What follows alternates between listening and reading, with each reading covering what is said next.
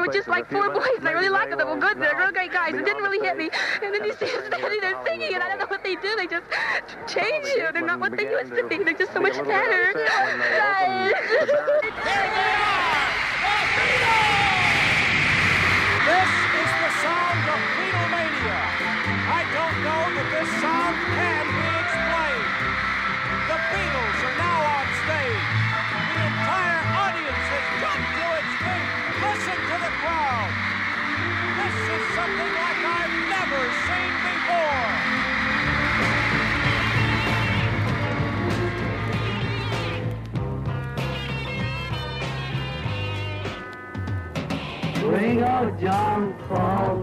מסע הקסם המסתורי, סיפורה של להקת החיפושיות. מסע הקסם המסתורי, סדרת תוכניות בעריכת יואב קוטנר. והיום הפרק החמישה עשר, אני מרגיש מצוין. הביטלמניה כובשת את העולם.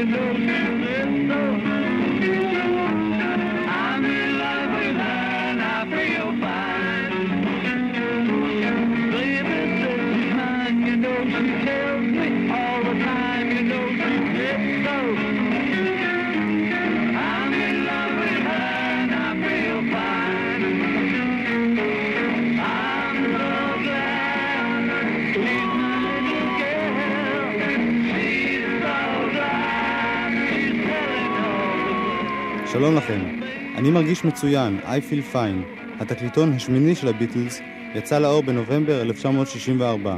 התקליטון הזה יסיים את התוכנית שלנו היום. שנת 1964 הייתה השנה בה כבשו הביטלס את העולם. כפי שסיפרנו לפני שתי תוכניות, ההתחלה הייתה ביוני. הביטלס יצאו לסיבוב הופעות ראשון בסקנדינביה, הולנד, המזרח הרחוק ואוסטרליה.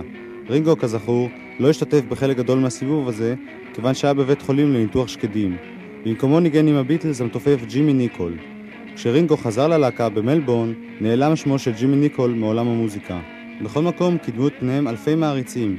באמסטרדם 100 אלף איש. במלבורן שבאוסטרליה, ב-15 ביוני, הקהל הגדול ביותר, 250 אלף איש. כשהביטלס נסעו למזרח הרחוק ואוסטרליה, הצטרפה אליהם הדודה מימי, דודתו של ג'ון שגידלה אותו בילדותו.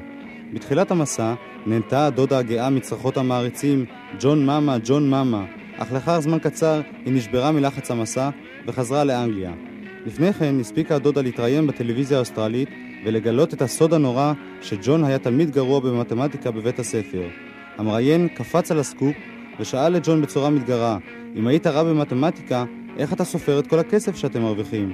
אני לא סופר אותו, ענה ג'ון, אני שוקל אותו.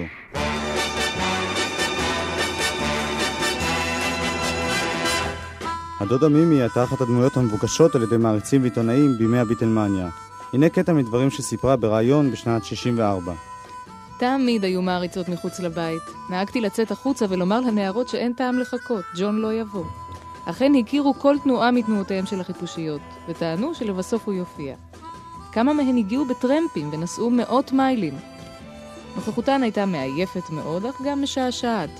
נהגתי להזמין אותן לפעמים לספל טייפ, והן התחננו לפניי שאתן להן את ספלו של ג'ון. אמרתי להן שג'ון משתמש בכל הספלים, והן הביטו בספלים בהתפעלות וצרחו באושר.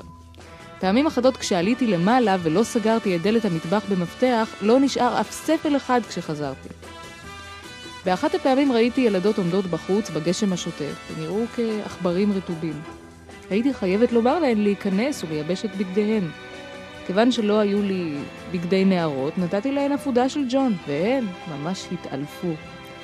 ג'ון היה מפוזר להחריד, והיה משליך את בגדיו לכל עבר. לעתים ביקשו הנערות לראות את חדרו. ופעם, כדי ללמד אותו לקח, הובלתי אותן למעלה כדי שתראינה את המהומה שהשאיר בחדר. במקום להזדעזע, הן מיהרו לחטוף את חפציו וכמעט התעלפו בהיסטריה. לא היה כל נזק במעריצות האלו. הן היו נערות חמודות. לפעמים הן אמרו לי שהן יודעות שג'ון הסתפר, וביקשו ממני טלטל משערותיו. לבסוף היה עליי לעלות למעלה ולחתוך אה, קבוצת שיער משלי. בדרך כלל הייתה לי הרבה סבלנות אל המעריצות. הפעם היחידה בה סילקתי מישהו הייתה כאשר שתי נערות אמריקניות עשירות ותוקפניות הגיעו במכונית ענקית והודיעו לי שהן רוצות לצלם את הבית. אמרתי להן, כאן זה לא מוזיאון, וגירשתי אותן. הדודה מימי בין מסעות ההופעות שלהם בערים שונות בעולם, חזרו הביטלס לתקופות קצרות לבריטניה. בשישי ביולי הם השתתפו בהקרנת הבכורה של לילה של יום מפרך. הם קפצו ימים אחדים לאחר מכן לאולפני ה-BBC כדי להשתתף בתוכנית הרדיו Top of the Pops שהוקדשה להם. נשמע עכשיו את השדרן בריאן מתיוס מגיש התוכנית כשהוא מנסה להתמודד עם ההומור המטורף של הביטלס, בעיקר עם זה של ג'ון לנון. שימו לב, הגרסאות המושמעות בתוכנית הוקלטו במיוחד, הן שונות מגרסאות התקליט. It's the top of the pops from the BBC in London.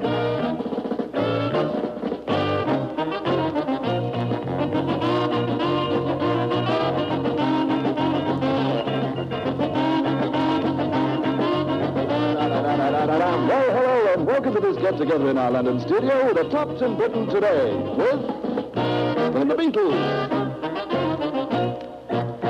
Yes, hello there. This is Brian Matthew, your host in this London studio, and I promise not to do any more singing at all because gathered all around me are some of the brightest and best stars on the British teen scene today. We brought you the flowers Do you mind, John Lennon? and the grapes. I need no such inducement, lads. And now hold everything because here are those four lively, likable lads from Liverpool who've made the greatest impact on the pop music scene throughout the world in living memory. Yes, it's none other than John, Paul, George, and Ringo, the Beatles baby. Donald John said he had the messy, but he got a lot of fun, oh, baby. Yeah, now, baby.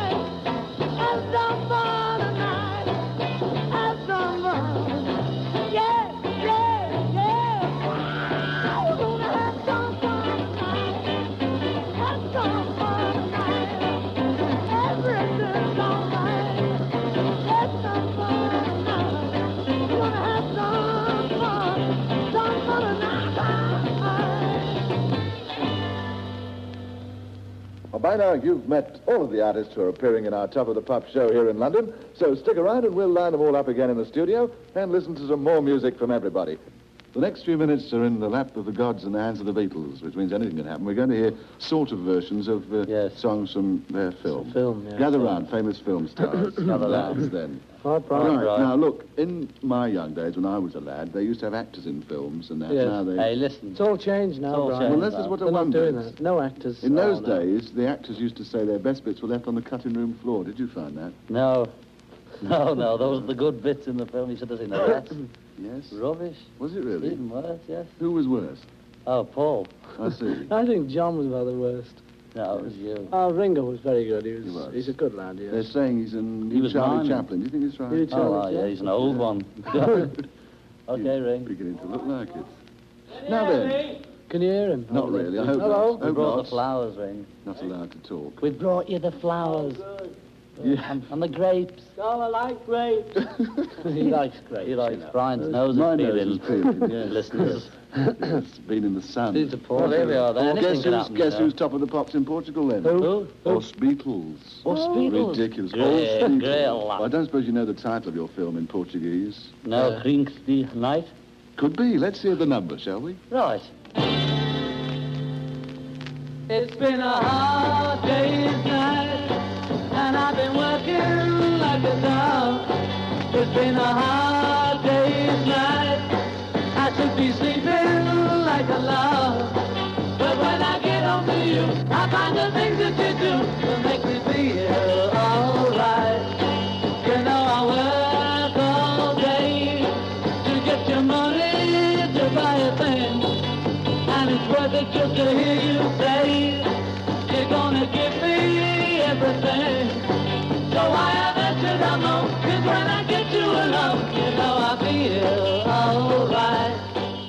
Top of the Pops, ה-BBC, יולי 1964. באמריקה, בחצי השני של אותה שנה, התפתחה ביטלמניה לממדים היסטריים עוד לפני שהביטלס הגיעו לשם לסיבוב הופעות שני. תעשייה שלמה של מוצרי לוואי פרחה וזכתה להצלחות עצומות. שבועונים של מועדוני מעריצים, מדבקות למכוניות, כפתורים, פריטי לבוש, תמונות חתומות ושאר מיני מזכרות הכניסו רווחים של מיליוני דולרים לחברות שחלקן לא היו קשורות כלל לביטלס. גם בכלי התקשורת קיבלו הדיווחים על הביטלס ממדים של היסטריה. היו כאלה שלא הסתפקו בהשמעת השירים שלהם וקטעי רעיונות איתם ברדיו, וניסו להרוויח בעצמם קצת כסף מהקשר שלהם לביטלס. אחד המפורסמים ביותר בין אלה היה השדרן האמריקני אד רודי. עוד בפברואר, בביקור הראשון שלהם בארצות הברית, הקליט רודי קטעי רעיונות מטופשים עם הביטלס ותיאורים של בואם לארצות הברית ועזיבתם. ביוני הוציא רודי אוסף מהקלטות אלה בתקליט, הראשון מבין שלושה אלבומים שהוא הוציא. נשמע קטע קצר מתוך האלבום הראשון של אד רודי.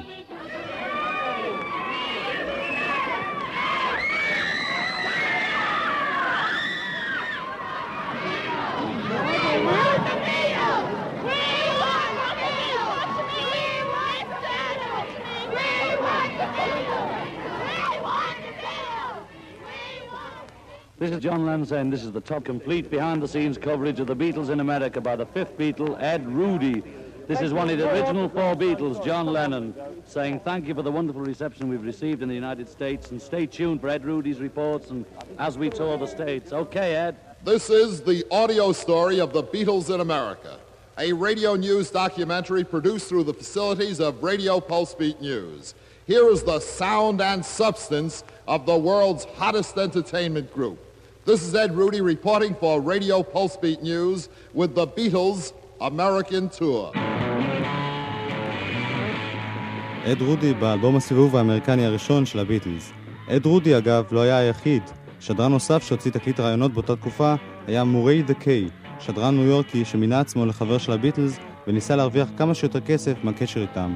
היוזמה של מוריי דה קיי הוכיחה עצמה כמשתלמת במשך שנים אחדות, עד שבריין אפשטיין התרגז מהעובדה שגם הוא מכנה את עצמו הביטלס החמישית ותבע אותו למשפט.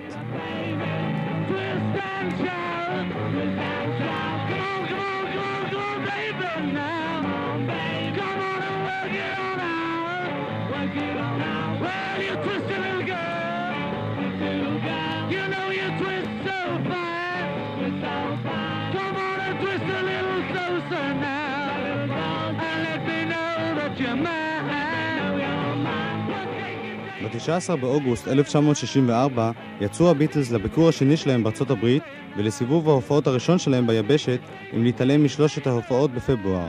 הסיור הזה נמשך 32 ימים, והיה הארוך, הגדול והמפרך ביותר של הביטלס אי פעם.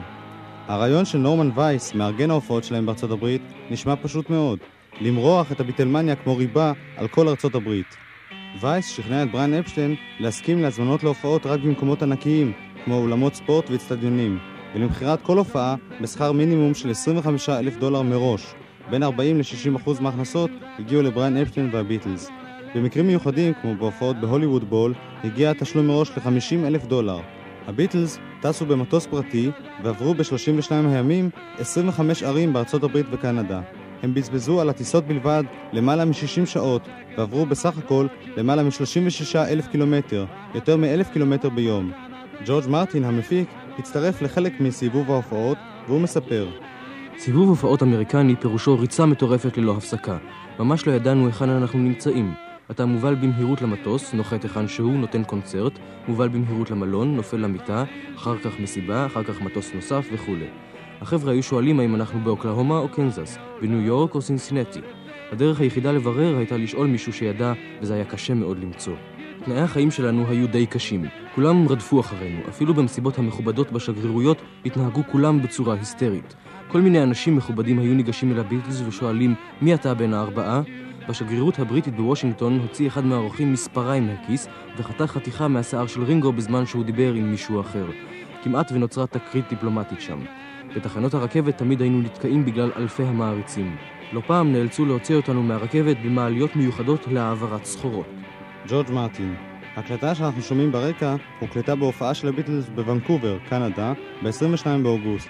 שימו לב להקלטת אחד ממארגני הקונצרט המנסה להרגיע את הקהל בין הקטעים.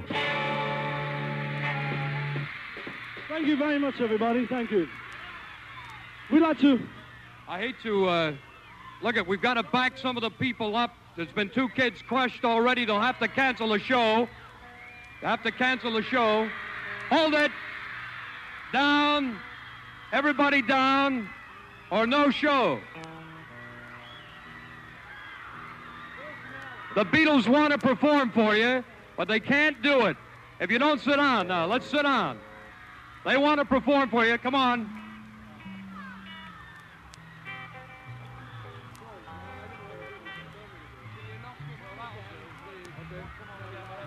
We'd like to ask you if you'd help us with this next song.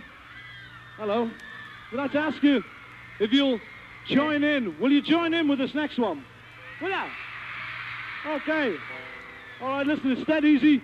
All you got to do is clap your hands or stamp your feet, something like that, or sing. Do anything you like. The song's called Come Buy Me Love. Come buy me love.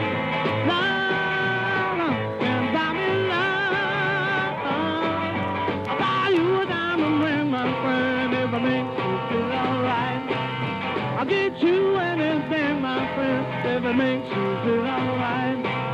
Cause I don't get too much for money, money can buy me love. ושוב אל המפיק ג'ורג' מרטין, המתאר את אחת ההופעות בהם נוכח. ישבתי עם ארוסתי ג'ורדי בקרב הקהל באחת ההופעות בוושינגטון. רוב הקהל היה צעיר מאוד, וילדה קטנה שישבה לצידי שאלה אותי, נכון שהם נהדרים? נכון שהם הכי טובים? כן, עניתי לה. האם גם אתה אוהב אותם, אדוני? שאלה הילדה. כן, מאוד. אמרתי לה, והרגשתי שהיא מופתעת מאוד שזקן כמוני אוהב את הביטלס. אחר כך, כשהם ניגנו את הלהיטים הגדולים והילדה ראתה אותי ואת ג'ורדי עומדים וצורכים ביחד עם כל הקהל, ייתכן מאוד שהיא כבר הבינה שגם מבוגרים יכולים ליהנות מהביטלס.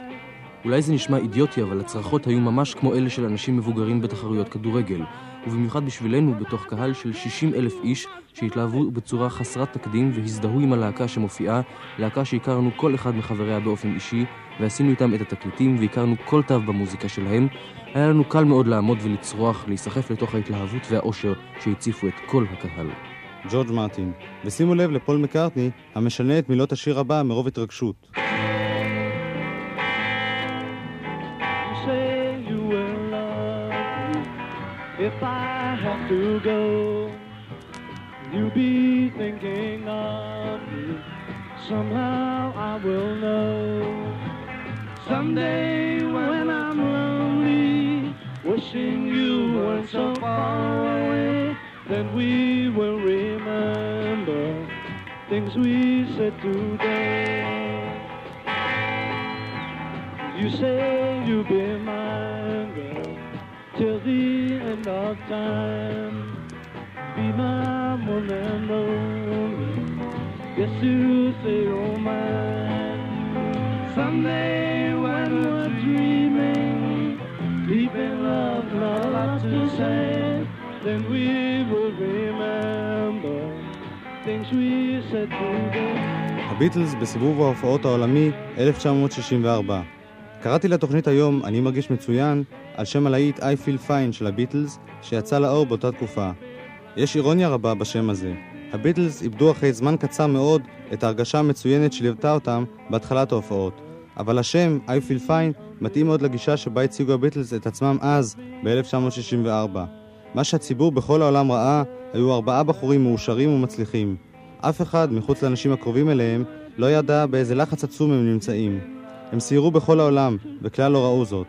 בשבילם העולם היה חדרי הלבשה, בתי מלון, משמרות של משטרה, נסיעות ארוכות ומפרכות, מסיבות עיתונאים אינסופיות והופעות לא מוצלחות, בגלל ציוד ההגברה הגרוע. בכל מקום אליו הגיעו הביטלס, חזרו אותם תופעות, היסטריה בהופעות, פינוי בעזרת המשטרה, לפעמים תוך סכנת חיים ממש. אחרי ההופעות, פגישות עם נכבדי העיר, ראש העיר, סנטורים ונשותיהם, השריף וסגנו. הביטלס לא רצו את הפגישות האלה, הם היו חייבים. בכל מקום בו הופיעו, חיכו להם גם עשרות נכים בכיסאות גלגלים שרצו לגעת בהם כדי להירפא. בלילה, בכל מקום, הוזמנו בשבילם יצאניות הצמרת היקרות ביותר. הביטלס היו בלחץ נפשי וגופני עצום, אך כלפי חוץ כאמור, הכל היה בסדר. במסיבות העיתונאים הם תמיד נשמעו עליזים, לא אכפתיים ומאושרים. הנה קטע אופייני ממסיבת עיתונאים בוונקובר, קנדה. מה ההבדל בתשלום בין אמריקה ואנגליה? נשאלו הביטלס. I think we get more here because it's so far away from home. אנחנו מקבלים כאן יותר, עונה ג'ון, כי אנחנו נמצאים רחוק מהבית. מתי אתם מתכוננים לפרוש, בחורים? About 10 minutes. האם אתם mods או rockers? Uh, well, the rockers think we're mods, and the mods think we're rockers, I think. ה mods חושבים שאנחנו rockers, וה rockers חושבים שאנחנו mods. האם אתם נהנים להכות בחורות? We don't do it, the police do it. Right. אנחנו לא עושים את זה, המשטרה עושה את זה. האם כל עיר במסע שלכם נראית ממש אותו דבר? Uh, no, some have trees, some don't. לא, לחלק יש עצים ולחלק לא.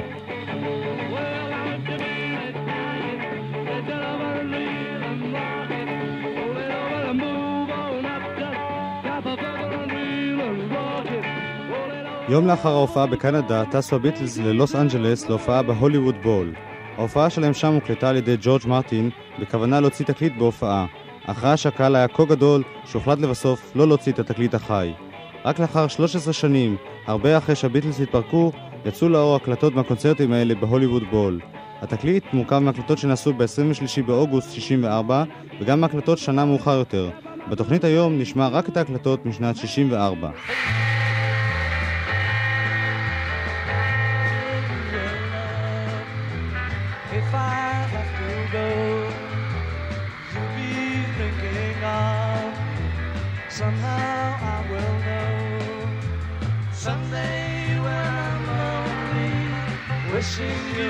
Weren't so far away, then I will remember things we said today. We said you'd be mine girl, till the end of time. These days, such a kind girl seems so hard to find. Someday, we're dreaming, deep in love, not a lot to say,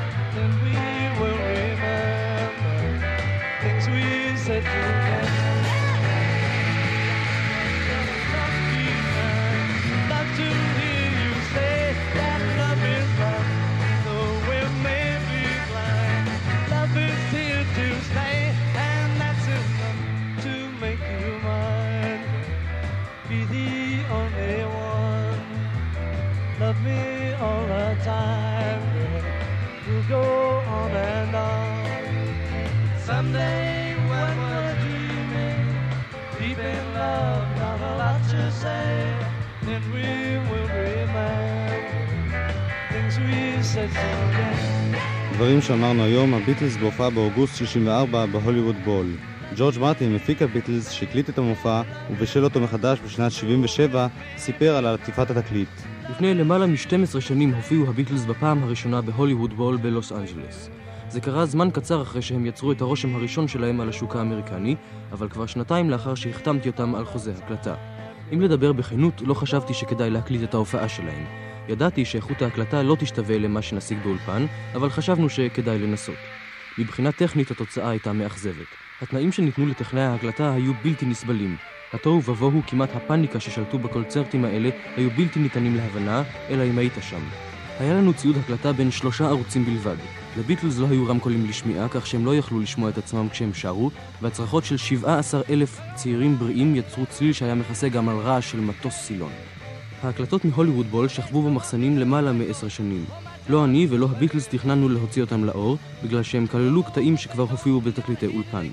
אחרי שנים פנו אליי בבקשה לנסות ולהפיק מההקלטות האלה אלבום. העובדה שאלה היו ההקלטות היחידות של החיפושיות בהופעה, אם נתעלם מכל הבוטלגים, לא הרשימה אותי. מה שכן הרשים אותי, כשהאזנתי להקלטות, הייתה האווירה המחשמלת והאנרגיה העצומה שהייתה בהקלטות. וכך, ביחד עם טכנאי ההקלטה ג'ף אמריק, התחלנו לעבוד על החייאת ההופעות ההן. העתקנו את ההקלטות בשלושה ערוצים אל מכשיר ההקלטה מודרני בין 24 ערוצים. בישלנו את ההקלטות מחדש, העברנו אותן דרך מסננים, ושיפרנו אותן במטרה שיעמדו ברמה המקובלת היום. בניגוד למקובל באלבומי הופעה, לא הוספנו כאן קולות או כלי נגינה באולפן. כל הקולות וכל הכלים הם מההופעות המקוריות. זו חתיכת היסטוריה שלא תתרחש שוב.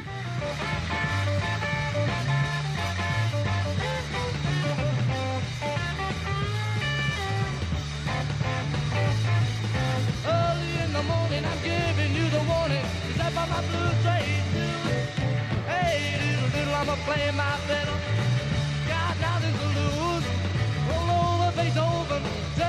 and cut to the news. No, she weeks like a glowworm and dance like a spinning top. Got a crazy father, I see him reeling rock. As long as she got a dime, this will never stop. Roll over Beethoven.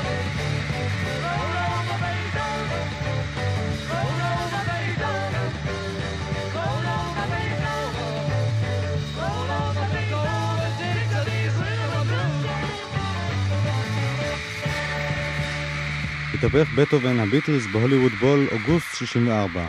פול מקארטני סיפר אחרי שנים אחדות על הפחדים שלהם לפני ההופעות. I used to be frightened of the Beatles. I remember many times just sitting outside concert halls being collected by the local police to be taken to and just thinking, I really don't want to go through with this. You know, let's, we've got enough money, let's take the money and run. And let's go down to Brighton. הייתי פוחד מאוד לפני ההופעות, אומר פול. היינו יושבים ליד האולם וחושבים, בואו לא נעשה את זה. יש לנו מספיק כסף, בואו ניקח את הכסף ונברח. נלך לחופשה בברייטון. Yeah. Singing a song called Boy Swing!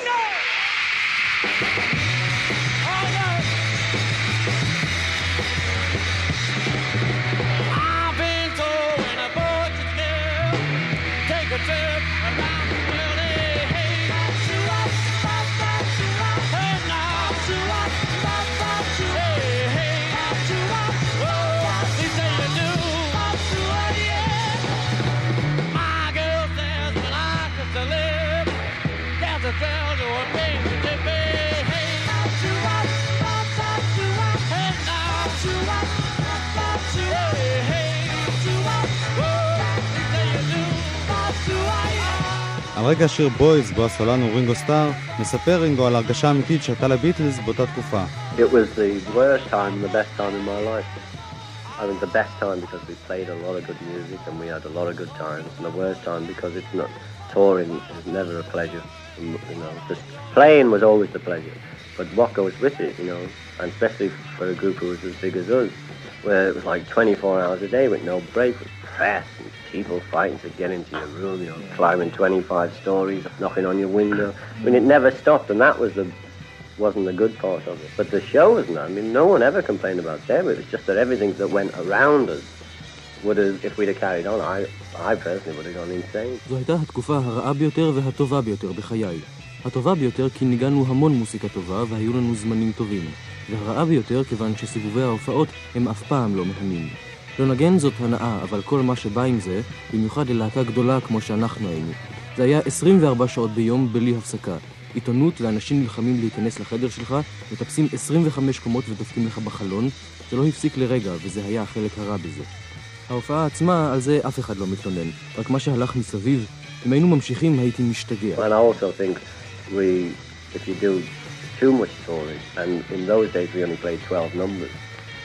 we, if you do too much touring, and in those days we only played 12 numbers, we got really stale as musicians. And you, you can tell when you get stale, you know, you don't feel good. So then the shows tended to be off, but no one cared.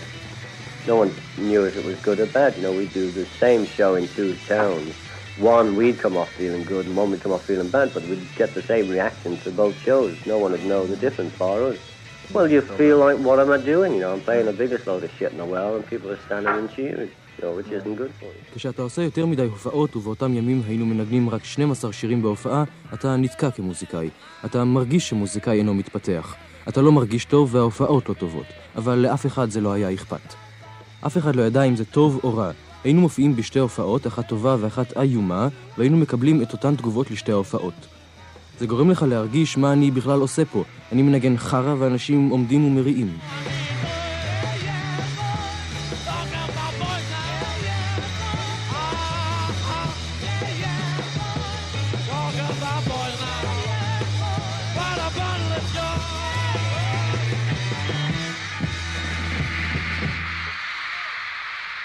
Thank you, folks. The next song, the next song we're going to sing is an oldie. Some of you older people might remember. It's from last year, and it's called She Loves You.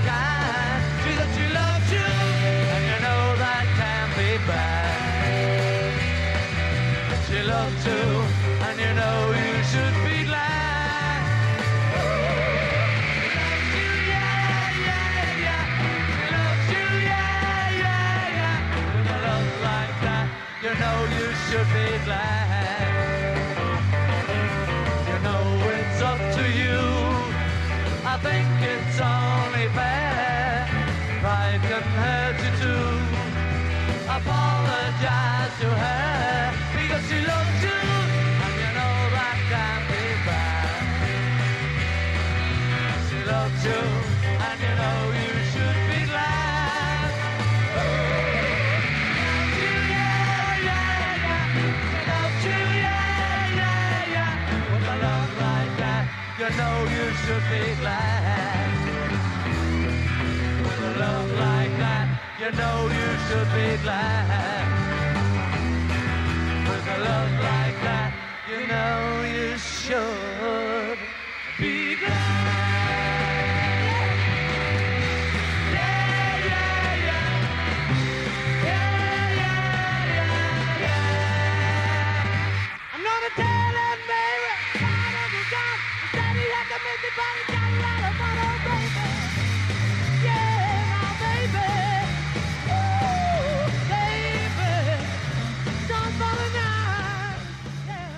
הביטלס בהופעות בהוליווד בול, אוגוסט 64.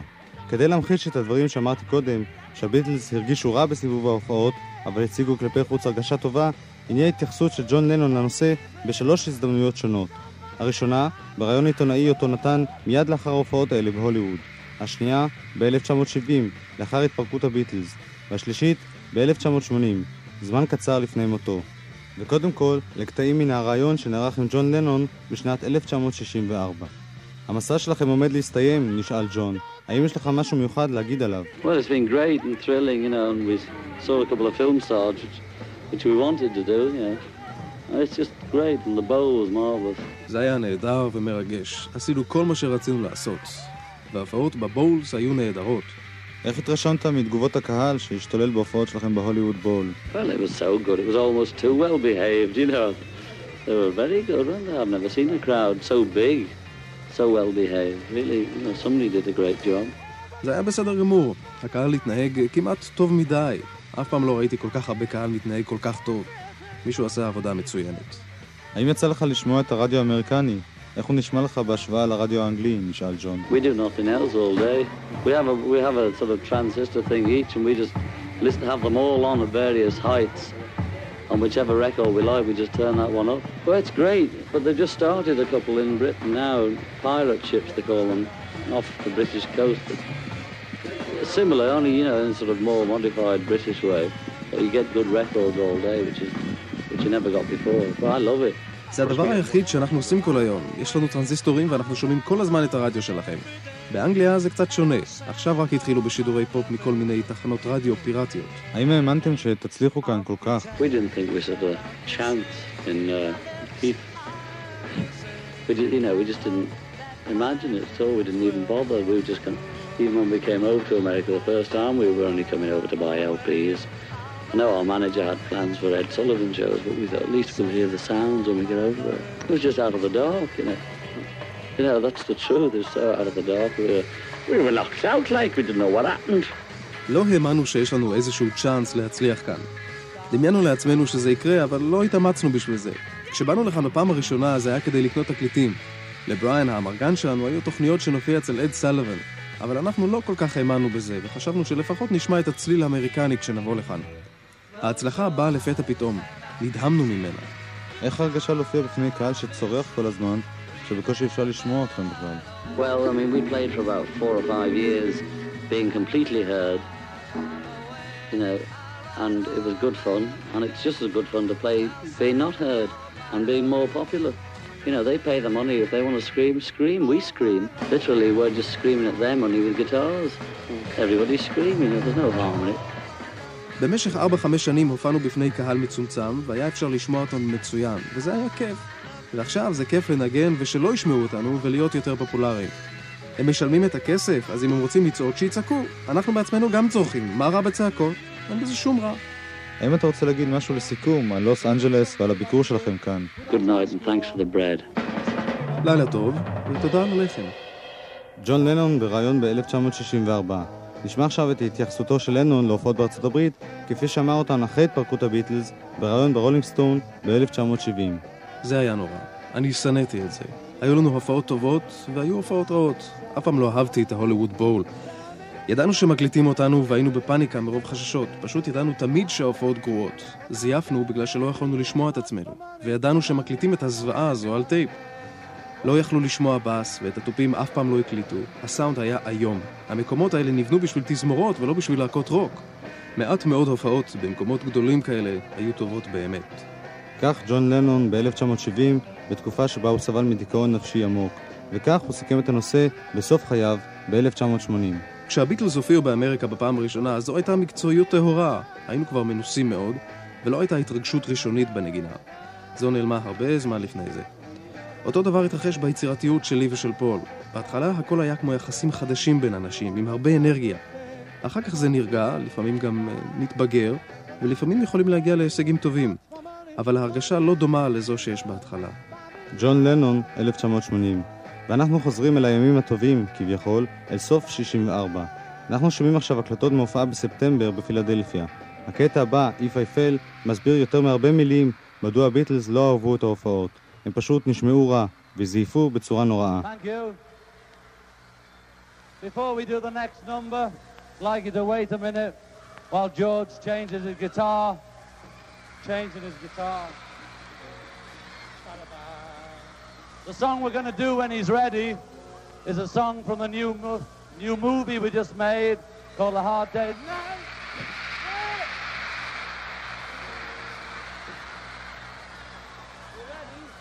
It's a slow song, and it's called If I Fell Over. If I fell in love with you, would you promise to be true? Help me understand, cause I've been in love before, and I found that love was more than just holding hands.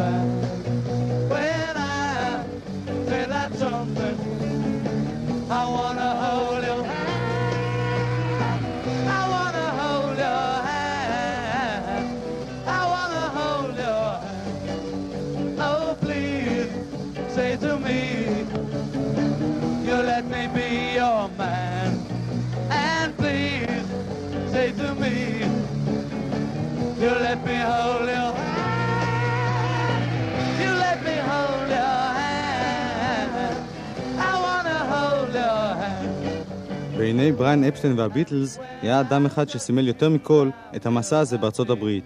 קראו לו צ'ארלס פיינלי, הוא היה בעל אצטדיון בייסבול בקנזס. הוא פגש לראשונה את בריין אפשטיין בסן פרנסיסקו והציע לו סכום עתק של 100 אלף דולר להופעה אחת של הביטלס בקנזס סיטי. בריין סירב והסביר לו שתוכנית המסע כבר מסוכמת ואין להוסיף עוד קונצרטים. צ'ארלס פיינלי לא ויתר, הוא הופיע בכל עיר בה הופיעו הביטלס והגדיל בכל פעם את הסכום המוצע. כשהוא הגיע לבסוף לסכום שיא של 150 אלף דולר להופעה אחת, החליט בריין אפשטיין להעביר את ההחלטה על הביטלס. אם הם יסכימו לוותר על יום חופשה אחד, כך הוא אמר, תהיה הופעה בקנזס. הביטלס הסכימו, והביטלס הופיעו הופעה אחת בקנזס סיטי, כשכל דקת הופעה עולה למארגנים 1,785 לירות סטרלינג. It's such a feeling that my love I can hide, הביטלמניה פרחה. בניו יורק נמכרו במהירות עצומה מאות קופסאות שימורים שהכילו כביכול את אוויר הנשימה של הביטלס. בדנבר נחתכו הסדינים במלון בו ישנו הביטלס לאלפי חתיכות קטנות שנמכרו בעשרה דולר כל אחת כחלק מהמיטה של הביטלס. בהוליווד היה ביקוש רב למזכרת מיוחדת מהקונצרטים של הביטלס. חתיכת קרטון ובה תקועה חתיכת מפית נייר. הכתובת על הקרטון הבטיחה קטע מתוך הטישו שבו נגבו הביטלס את הזיעה מפניהם אחרי הקונצרט בהוליווד בול. השם ביטלס הפך למכרה זהב. בניו יורק הציע סינדיקט מקומי סכום עתק של קרוב ל-4 מיליון דולר לבריין אפשטיין כדי לקנות ממנו את הביטלס. בריין סירב. ב-20 בספטמבר נתנו הביטלס בניו יורק קונצרט צדקה שסיים את סיבוב ההופעות שלהם בארצות הברית באותה שנה. לביטלס עצמם כאמור היה הסיבוב העולמי הראשון חוויה קשה מאוד. בריאיון שהתפרסם ממש לאחרונה, באפריל 1981 בעיתון האמריקני רולינג סטון, סיפר רינגו סטאר שכבר אז, ב-1964, בסיבוב הראשון בארצות הברית, קרו מספר ניסיונות התנקשות בחיי הביטלס. המקרים האלה נשמרו אז בסוד, והשמירה על הביטלס התחזקה. בביקור הזה של הביטלס בארצות הברית, הם נפגשו לראשונה גם עם בוב דילן. בין שאר תרומותיו לחיפושיות, היה בוב דילן הראשון שהפגיש אותם עם החשיש והמריחואנה. בוב דילן לימד אותם לעשן. בסוף ספטמבר חזרו הביטלס לאנגליה. הם החלו מקליטים את אלבומם הבא, Beatles for Sale. בריין אפשטיין הוציא באותה תקופה ספר אוטוביוגרפי בשם מרתף מלא רעש. הוא גם הקליט תקליט שבו הוא מקריא קטעים מהספר. התקליט לא יצא לאור.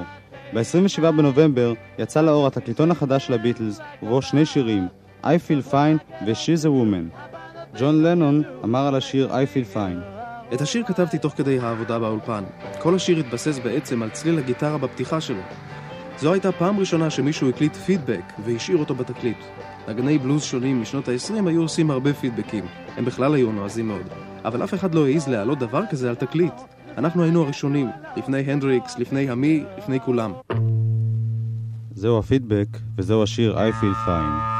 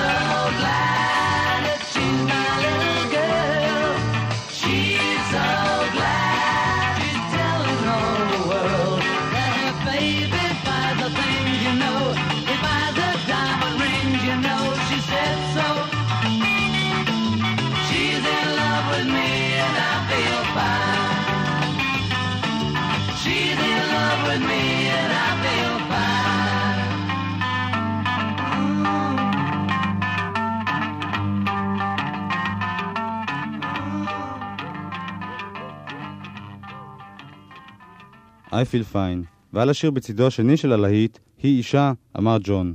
את השיר הזה כתב פול ואני הוספתי לו שורות אחדות. הכנסנו לשיר את המשפט turns me on, מדליק אותי, וזה מאוד ריגש אותנו להגיד את זה, להזכיר שימוש בסמים. זו הייתה הפעם הראשונה שהתייחסנו לנושא הזה בתקליט. זה היה נועז מאוד. She's a Woman. בשיר הזה נסיים את התוכנית היום.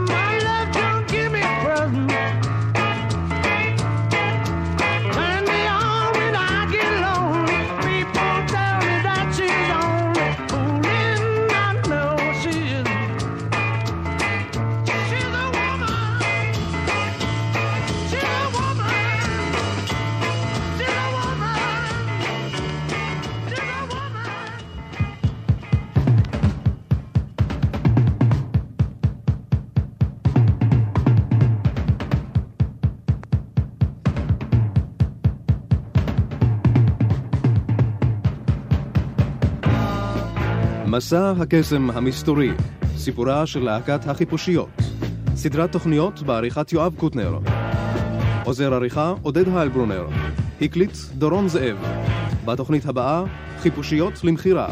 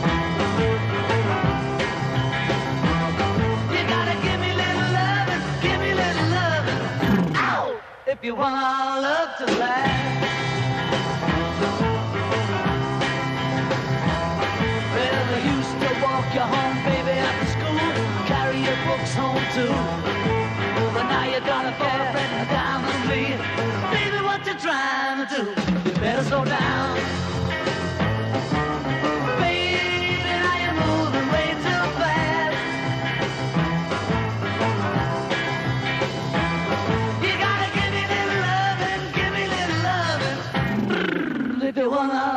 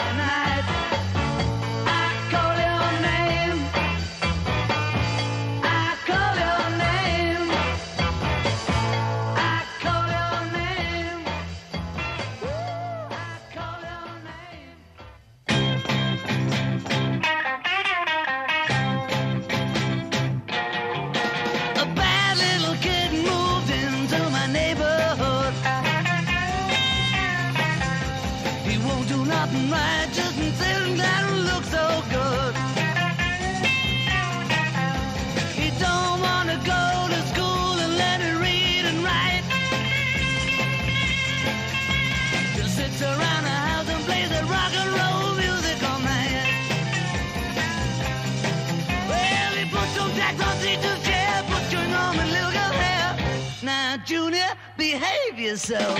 Buy every rock and roll book on a magazine stand. Every dime that he gets, oh, is lost to the jukebox man.